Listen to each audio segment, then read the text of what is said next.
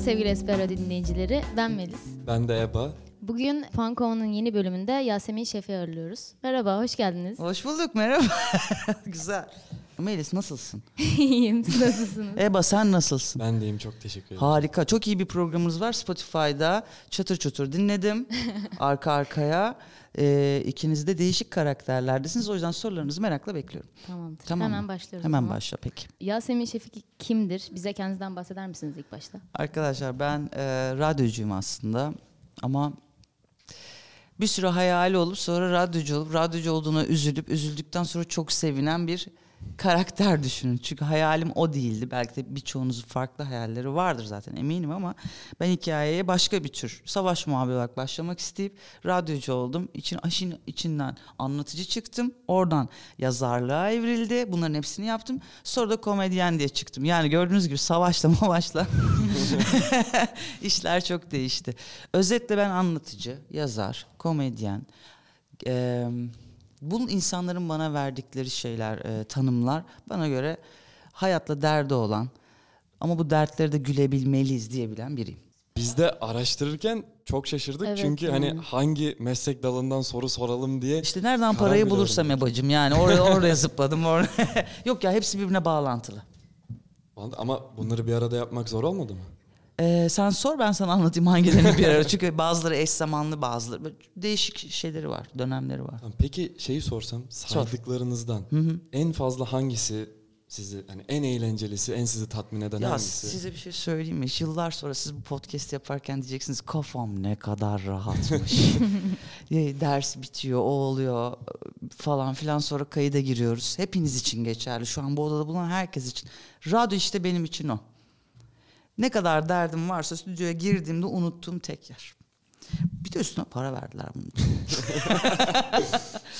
yani şu an e, bizi dinleyenler belki 10 yıl sonra podcast dinlediklerinde komik gelecek onlara ama bizim şu an psikolog bütçeleri bir saatliğine 2500 liradan başlıyor. Benim için radyo tamamen terapi gibi bir şeydi. Yani o para da cepte kaldı. Diyeceksin ki bu kadar paracı bir kız mı bu? Hayır değil. Ama hayat bizi matematiksel olarak bir yere atıyorsa emin olun yaptığım iş bana böyle bir duygu verdi. Peki bu farklı kariyer alanları arasında en çok hangisinden tatmin ediyorsunuz? Gerçi bunu söylediniz radyo olarak. Radyo tabii ki ama mesela sahneye 2016'da ben e, stand-up'lara çıktığımda çok heyecan verici bir şeydi. Bu şey gibi radyo benim 16 yaşından beri hayatımda var. Ben şu an 44 yaşındayım. 2016 yani çok gene matematik hiç sevmiyorum. Neyse e, böyle bir mesleğimin işte 15. yılı yenilik ararsınız ya bu şey gibi şimdi bunu nasıl anlatayım? Biriyle bir yıl boyunca sevgili olursunuz 5. ayda hikaye evrilir ya benim de bir yere evrilmesi gerekiyordu çünkü rutine dönecekti. Stand up işte orada hayatımı değiştirdi. Radyoda anlattığım şey de değişti benim. Şimdi sonuçta Heh. en çok sevdiğinizi, özgür hissettiğinizi radyo diye. Evet evet evet çok Hepimiz. seviyorum ama sahnede başka tabii. Şimdi sonuçta sonuçta dinleyicilere hitap ediyorsunuz. Orada mikrofon başından görmediğiniz insanlarla bağ kurmak hani nasıl bir şey? Bu konuda nelere dikkat ediyorsunuz veya ne yapıyorsunuz? Hani Eba eskiden biz bu işe başlarken siz mesela şu anda kendinize bir radyo stüdyosu gibi kayıt sistemi kurmuşsunuz. Eskiden kimsenin böyle bir şansı yoktu. Yani o yüzden belli noktalara kadar gidebiliyordunuz. Ben bu işe başlarken her şey kurallar üzerineydi ve yazılmamış kuralları çok olan bir iştir. Öyle yapmazsan şöyle olur, böyle demezsen böyle olur gibi. Yani ben bunun okulunu okumadım. Benim okuduğum okul başka bir şey. Ama işin okuyanlarla beraber yan yana geldiğimizde teori ve pratik o kadar farklı ki e, benim öğrendiğim şu oldu. Kendim gibi yapmadığım her şey çöp. Yani EBA gibi yayın yaparsam olmayacak. Ya da Melis gibi. Hayatta bu meslekle ilgili bana en güzel kattığı şey buydu. bu arada işletme mezunusunuz değil mi? Mezun olamadım. Okulu dondurdum.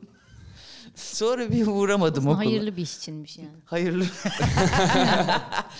Sonra tekrar başlayayım mı, tekrar sınavı. O kadar karıştı ki o dönem. Bu kimseye örnek olacak bir konuda olmasın bu arada.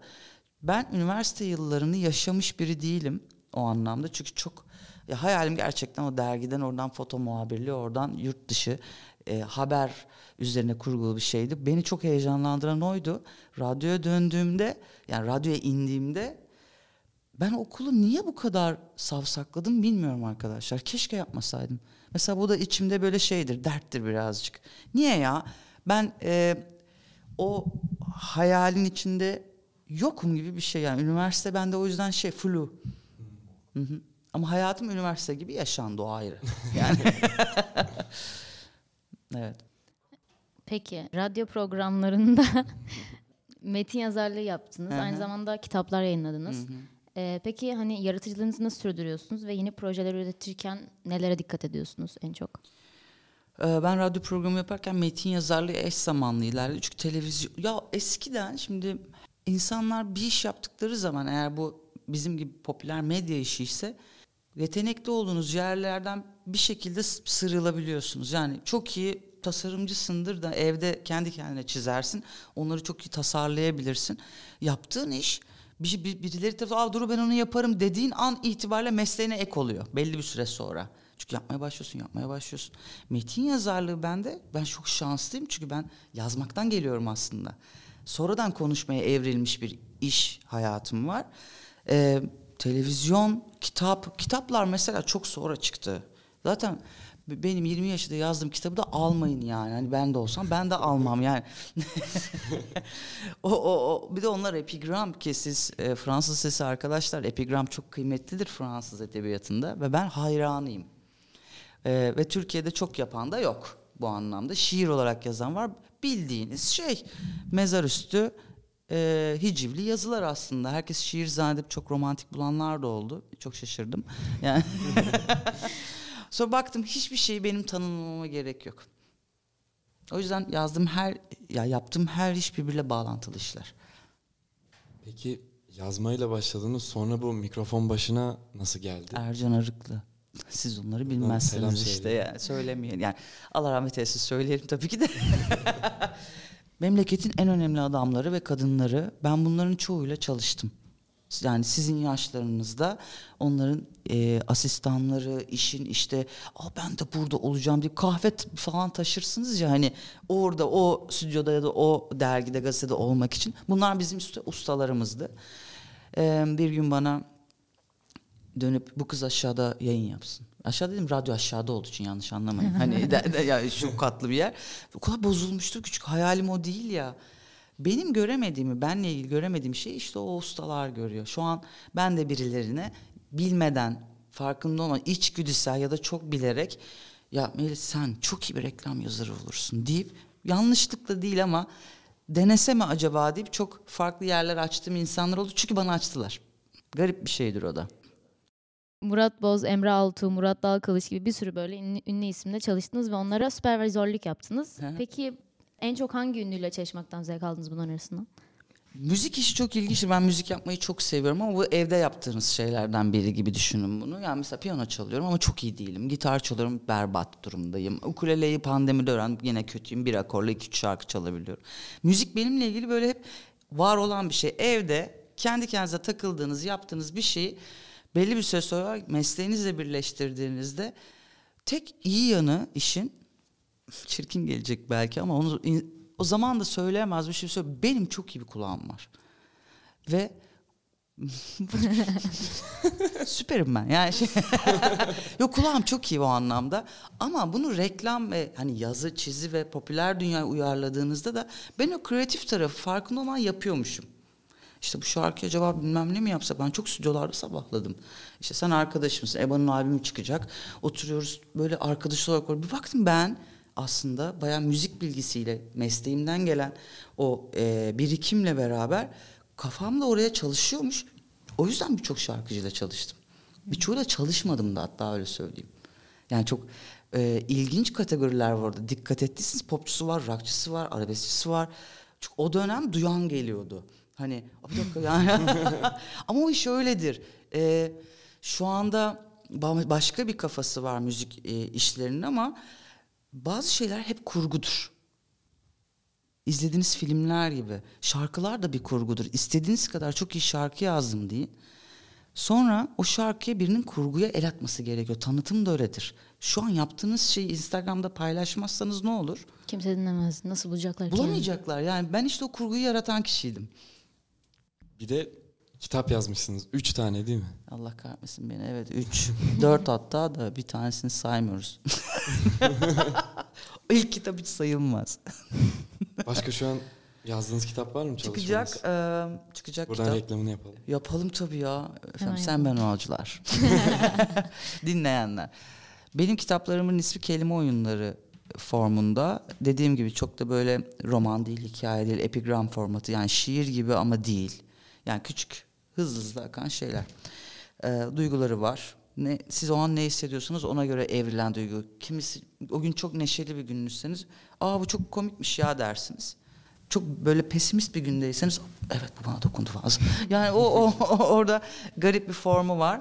Yeni çıkacak e, bu bir seri anladım bozukluğuyla başladı. Ondan sonra öğle vakti çıktı. Hiç kurusu. Bak bugün hep kelime oyunları bunlar. Ee, ya böyle böyle devam etti. Şimdi yeni çıkacak olan e, kitabın ismi de Kıssadan Hisli. yani öyle devam olsun. Sonraki çıkacak olan da belli. Ama tarih olarak şu an bir şey diyemiyorum. Muhtemelen baharı bulur. Ee, o da çünkü epigram formatında bir şey. Peki böyle e, hani yazarken size ilham veren konular ne? Neler hakkında yazmayı seviyorsunuz daha çok? Ben mesela bütün stand-up metinlerimi de kendim yazıyorum. Ee, ilham aldığım şey bütün her şey telefonun içindeki not bölümünde. Ben şimdi sizinle oturuyorum ya burada. Burada şimdi siz ikiniz varmışsınız gibi davranıyorsunuz. Telefondan var burada. yazıyorsun. Evet yani her şeyi bir şekilde not alıyorum. Ee, kafama da yerleştirirdim ama kafada yer kalmadı. Yani Ee, bir de izlediğim şey e, şey var. Ters sistemi çok seviyorum ben. Diyelim ki çok güzel bir şey izliyoruz hep beraber. Wow harika David harika bir şey çekmiş diyoruz.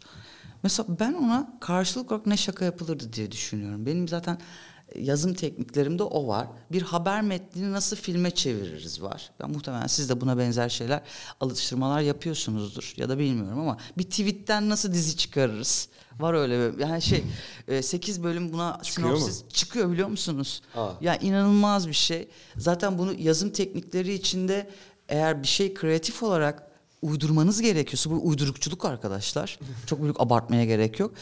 Ne kadar uydurursanız öyle gidiyor konu. Peki ilk kitap yazmaya nasıl karar verdiniz? İlk kitap yazdım. Aslında ben senaryo yazmak istiyordum. Bu epigramlar bunlar benim aldığım notlar. Daha çok diyalog notlarıydı. O yüzden zaten epigrama çevirdim hepsini. İşte, Eba, Melisa şöyle bir şey desin falan. Böyle olur ya notlar alıyorum. Sonra oturdum oturdum böyle bayağı zaman geçti. Senaryo çünkü yazmak e, herkes her şeyi yazabilir ve yapabilir. Ben buna inanıyorum bu arada. E, ama ne kadar? O bölümü hep beraber. Ben senaryo konusunda kısa film, öykü, kısa metinlerde gerçekten e, çok çalıştığım için, orada antrenmanlı olduğum için hızlı olabiliyorum ve konuyu verebiliyorum. Ama bu kitap konusunda işler öyle değildi. Ben mesela çok kitapla çok tanınan biri değilim. Beni tanıyanlar kitabı aldılar. Kitabı görüp beni tanıyan yok şu anda. Artık bizi Ses- dinleyenler de kitabınızı alacak. Oley bulursanız. Evet. Peki hangi radyo sunucuları veya medya figürleri böyle sizi ilhamlandırıyor, hani sevdiğiniz? Ben radyo başladığımda siz yoktunuz tabii ki. Hiçbiriniz, hiçbiriniz yoktunuz. Sadece ben vardım. Özgür vardı bir de. Özgür hocam yani. o zamanlar e, özel radyolar Türkiye'de yeni başlamış. Ben de lis, lisede falan herhalde hatırlamıyorum çok zamanını. Sizin bilmediğiniz 90'lı yıllarda bir siyah kurdele hareketi vardır. Muhtemelen bilmiyorsunuz. Türkiye'de arkadaşlar özel radyolarla ilgili kapama kararı alıyorlar. Ve herkes bütün araba çok böyle romantik film gibi bir hikaye. Herkes siyah kurdele var arabalarındaki antenlere bilmem ne falan üstündeki kıyafetlere her yer. Ben onu bir Google'dan girip bakın o dönemin hikayesidir o. Ben o dönem işte ilk radyo ile o şekilde tanışan biriyim. Çünkü özel radyo ya, klasik devlet kanalları var. Başka da bir şey yok düşünün. Sonra açılıyor televizyonlar, radyolar arka arka ve ben o bölümde küçüğüm ve heyecanlanıyoruz. Çünkü dil değişiyor. Anlatım biçimi değişiyor. Günaydın, mutlu sabahlardan. O mutlu sabahlara dönüyor iş. Yani hani o e, bütün formlar değişmeye başlıyor. O, o süre zarfında e, beni radyoda etkileyen herkesti. Ama ben hiçbir zaman radyocu olmak istemedim. Bunu unutmayın. yani çok isim var mesela. Ankara'dan yayın yapan Capital Radio diye bir radyo vardı. Ee, çok güzel yabancı müzik çalarlardı. Onların mesela çaldığı şeylere ulaşmak hoşumuza giderdi. Ben radyo programı yaparken ilk yaptığımda Billboard dergisi var. Türkiye'de bulamıyorsunuz. Arkadaşlar bakın internet yok. Tamam mı? Bir chart yani bir top chart'ı bulamıyorsunuz. Yani dünyada ilk yüzde ne var bilmiyorsunuz. Dışarıdan o dergiler gelecek. Çok acayip. Çok dinozorum şu anda. Yani ama aşama aşama hepsini gördüm sonra. Evet, şimdi de biz de o dönemlere falan dönmek istiyoruz işte böyle internet Dönmeyin olmasa daha güzel olur. falan. Hmm. İnternet hep beraber şey yapabiliriz ya. Çözeriz varken. Yokken çok fecaat. O da doğru. Evet. Kararında olsun. Evet. Peki stand-up mevzusuna nasıl girdiniz? Ee, ben metin yazarlığı yaparken birçok kişiye de yazdım. Yani işte Levent Erim'e stand-up. Onun stand-up'ını full ben yazdım o dönem. Ee, Bana Günaydın deme programını yazdım. Yani bir sürü o yazdığım dönemde. 2016'ya doğru BKM çok, çok ilginçtir o kısımda. BKM'nin kadınları yani işte CEO'su, CMO'su, e, içerideki ekip, kadın olan ekip İstanbul'a niye biz komedi festivali yapmıyoruz diyorlar. Çok doğru demiştiniz. Müthiş bir Evet, şey. Çünkü burası çok müthiş bir şehir o anlamda. Her türlü insanın bulunduğu ve aslında şeh- şehrin bize şaka yaptığını düşündüğümüz çok anlarda var ama şehre en çok şakayı da biz yapıyoruz hatırlatırım size. Eee, ya bu, bu şehir insanın yüzünü güldürüyor ve mesela İngiltere'de de komedi festivali var. Bilmem nerede de var. Neden Türk şey İstanbul'da İstanbul çıkışlı bir şey olmasın deyip başlıyorlar. O dönemde bana e, Yasemin sen de sahne yapmalısın artık deniliyor. Ben ara ara şunları yapıyordum. Üniversitelere gidiyordum. İşte söyleşilere katılıyorum. Ya da bir marka geliyor. Diyor ki bizim için şunu kurgular mısın? Sahnede anlatır mısın? De anlatıcılık üzerine ama komedi bambaşka bir figür. 2016 yılında Kasım ayıydı galiba hatırlamıyorum gününü altı matı öyle bir şey. Kestik. Bir ay öncesine dönün. Bu muhabbet dönüyor. Tamam ya yazayım bir şeyler ama çok zor. Hani bir ayda ne yazabilirim ki nasıl kurgularım ki diyorum. İki hafta sonra telefonuma şöyle bir mesaj geliyor. Link, biletix linki. Bana bilet açmışlar. Bana. Yazmak zorundayım. Ve yapmak zorundayım. Artık biletim var. Ben öyle başladım. Emre Vaki ile. Ve hayatımdaki en heyecanlı gündü. Çünkü yazdığım hiçbir şey beğenmiyorum. Ya, provasını yapıyorum kendi kendime. Arkadaşlarıma zaten hiçbir şey yapmaktan hoşlanmıyorum. Hepsi berbat tipler. Her şeyi her yani şey vardır ya. Sence bu nasıl olmuş? Bu gömer ya ölümüne. ya öyle öyle bir şeydi. Hı hı. Ama stand-up konusunda şimdi mesela dediniz ki yazma konusunda herkes yazabilir ama nereye kadar Evet. dediniz. Stand-up sonuçta mizah dediğiniz şey herkes yapamaz diye tahmin ediyorum. Değil mi? Ben- Yoksa mizah geliştirilebilir bir şey mi? E, bu her şey geliştirilir, her şey e, çok kötü hallere sokulabilir. Ha, ya çok acayip. Ben artık dünyada şu tip bunu yapar, bu tip bunu yapar diye bir şey olduğuna inanmıyorum. Siz de inanmayın. Bir şey yapmak istikrarla alakalı bir şeydir. Yaptığınız şeyi de çok kötü yapıyorsanız bırakmanız da çok önemlidir. Yani hani bu öyle bir şeydir. Bakmayın siz kişisel gelişimlerin hayır deyin, yapın, edin. Yapmamanız sıkıntı. Bir şey isteyip ben bunu çok istiyordum. Yapmadım. Falan. O bence o en büyük sıkıntının ne olduğunu düşünüyorum. Herkes her şeyi deneyebilir. Ama herkes atıyorum te- Türkiye'de ben rockçı olacağım ve Teoman olacağım. Abi rockçı olursun Teoman olamazsın. Yani hani orada başka bir kategori var. Ya da ben de Cem Yılmaz olmak istiyorum. Yani Cem Yılmaz olma. Senin de kendi komiğin olsun. Öbür türlü hiç, hepimiz işsiz sapsız kalırdık. ya öyle bir şey olabilir mi? Ee, peki şey dedik işte radyo dedik, e, stand-up dedik. Hı hı, müzik dedik. Aynen müzik dedik. e, dinleyicilerinizle nasıl bağ kuruyorsunuz yani? Kurmuyorum. İlgisini nasıl çekiyorsunuz? Dinleyiciyle bağ nasıl kuruyorum? Ben e, radyo programı yaparken daha genç dönemlerdeyken böyle düşünüyordum. İnsanlara bağ kurmalıyım. Çok o kadar e, fake bir şey ki yani ben öyle ya ben öyle normal hayatta da öyle biri değilim zaten. Gördüğüm insanla konuşurken o bağ oluşmaya başlıyor. Ben seninle zorla bağ kuramam. Ama senin durumunu analiz edip yaş gereği olabilir ya da konum gereği daha hızlı çözmeye çalışırım. O analizi güçlendiririm. Radyo programı boyunca bağ kurmaya çalıştım. Yani aslına bakarsan milletin ilgisini çekmeye çalıştığım bölümde hep çuvalladım. Ne zaman ki kendimle ilgili şeyler anlatmaya başladım. Bir dakika bende de varcılar oldu. Bende böyle bir şey yok. Sıfır empatiyle karşı çıkanlar oldu. İşte bağ öyle kuruluyor. Kendiniz gibi olarak. Eğlence sektörüne çalışmaya başlamak isteyenlere önerileriniz neler? Eğlence sektörü ama çok şey, geniş bir şey soruyorsun. Mesela radyo diyelim. Evet, radyo değil. Biz Tam de eğlence olmuyor ama. Yo aslında bakarsan yıllarca radyocu arkadaşlarımın şöyle bir derdi vardı. Biz niye basın olarak görünmüyoruz? Biz çok eğlencelik bir iş ya o. Biz de basınız. Bize niye 212 vermiyorlar? Yani o sarı basın kartı. Yani bir yere gittiğinizde ben bir basınım dediğiniz kimlik nasıl bu okulda hepinizin kartları var. Bu okulda okuyoruz diye. Öyle bir şey hiçbir zaman radyocuların olmadı. Şu an yok hala. Hala yok. Hatta onu kaldırdılar zaten. Yani Ha. totalde kaldırdılar o sistemi. Ee, bu çok büyük dertti.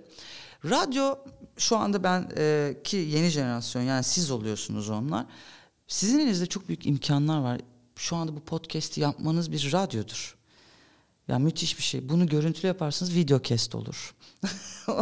o evrile evrile gider. Ee, kurumlardan ziyade siz kişiler olarak ne istiyorsunuz önemli. Ben çok büyük özgürlüğünüz olduğunu düşünüyorum o anlamda. Tavsiyem şu. Arkadaşlar boş beleş gelecek ama okuyun.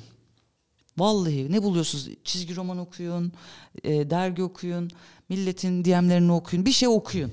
Yeter ki okuyun. Çünkü e, gerçekten kelime haznemizle ilgili sıkıntı var. Anlatım biçimlerimiz sıkıntılı. Anlatırken anladığımızı da çok kaos bir şekilde çözmeye çalışıyoruz. İleride bu sevgilileriniz dahil birbirinizle anlaşamayacağınız anlar yaratacak. Sırf iletişim yüzünden. Peki şu anda üzerine çalıştığınız veya hani gelecekte yapmayı düşündüğünüz gibi kitap dışında e, ne var? Podcast'imi talk show yaptım ben. 14 Kasım'da tabii siz bunu ne zaman yayınlayacaksınız bilmiyorum. Önemli değil. Siz bunu yayınladığınızda ya da yayınlamadan önce ben bunu açıklamış oluyorum her şekilde. Podcast'imi canlı talk show'a çeviriyorum.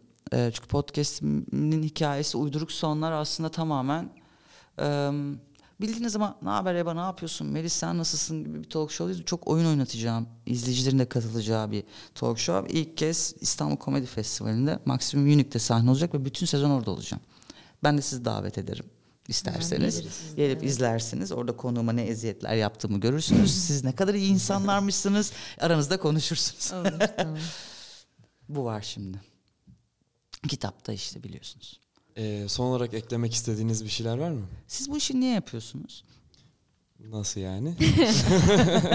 Siz bu işi gerçekten niye yapıyorsunuz merak ettim. Bakın bu arada merak acayip bir şeydir. Her şeyi merak etmek gerekiyor. Sen başla Niye istersen. yapıyorsun? Ya mesela bunu nasıl başladınız? Birbirinize gelip Melis merhaba podcast yapalım mı dediniz yoksa Eba Yok. nedir? Özgür hocamız açmıştı zaten böyle bir şey. Evet. Ben böyle baktım dedim. Aa radyo falan. Gireyim ne olacak bir bakalım nasılmış falan. Baktım güzel hani böyle düzenli falan da çalışıyoruz. En çok çalışan biziz yani şu anda bütün Oo, şeyde. Bence sensin. Kulüp olarak Ay işte en çok biz şakasındayım konuşuyoruz. evet. evet. Ee, işte dedim ha güzelmiş gireyim falan filan. Öyle hoşuma gitti. Devam ettim. İki sene oldu. Şimdi Wow. ikinci senem şu anda. Ee, ve güzel yani bir ne sürü olacak insanın bundan sonra? Mesela okul bittikten sonra yapacak mısın podcast? Bilmiyorum. Yapmam galiba yani. Büyük ihtimalle yapmam. Çok istediğim yere uygun değil yani. Ama yani bu da bir tecrübe Ne diye düşünüyorum. Bilmiyorum yani. tamam bir ama şey önemli olarak- değil arkadaşlar. Bak ben bildim ne oldu olmadı. Yani bilmiyorum süper cevap. Ben şöyle ben geçen sene seslendirme ve dublaj eğitimi aldım. Evet. Ve bu mikrofon başında, sahnede veya kamera karşısında yapılan işlere aslında meraklıyım. Hı hı. Sonra Özgür hocamla da konuştuk. Sağ olsun dedi bizim radyo kulübümüz var gel. Süper. Ben de bu sene dahil oldum. Harika. Hoş Ee, ve şu ana kadar çok da keyifli gidiyor benim için. Vallahi sevindim arkadaşlar hepinizle tanıştığıma. Siz kapatın programı ben de konuk gibi gideyim. O zaman sevgili SB Radyo dinleyicileri ben Eba. Ben Melis. Bugün Yasemin Şefik konuğumuzdu. Kendisine çok teşekkür ederiz. Görüşmek üzere kendinize iyi bakın.